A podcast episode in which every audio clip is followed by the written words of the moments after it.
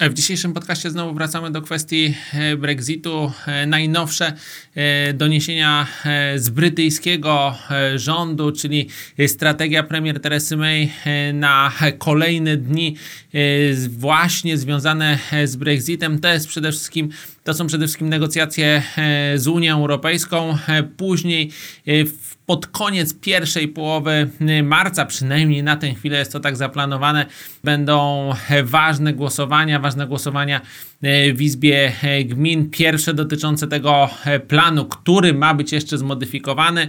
Jeżeli on nie zostanie przyjęty, to będzie głosowanie dotyczące uniknięcia chaotycznego opuszczenia Unii Europejskiej i to głosowanie najprawdopodobniej zostanie przyjęte, czy ta inicjatywa zostanie przyjęta znaczną e, większością e, głosów, a później głosowanie na temat przedłużenia funkcjonowania Wielkiej Brytanii w Unii Europejskiej. Także premier May nie poddaje się, nie ma na razie e, sugestii, że większą rolę w formowaniu przyszłej umowy dotyczącej Brexitu przejmuje brytyjski parlament. To mogło nieco pogorszyć sytuację funta, dlatego że cały ten proces się ogólnie odwleka, tych ryzyk politycznych jest też całkiem sporo na horyzoncie, ale to największe ryzyko chaotycznego opuszczenia Unii Europejskiej cały czas się zmniejsza, także ogólnie funt jest mocny, blisko dwuletnich maksimów, ale po tym wystąpieniu nieco stracił na wartości, dlatego że ta, można powiedzieć, konfrontacyjna e, postawa premier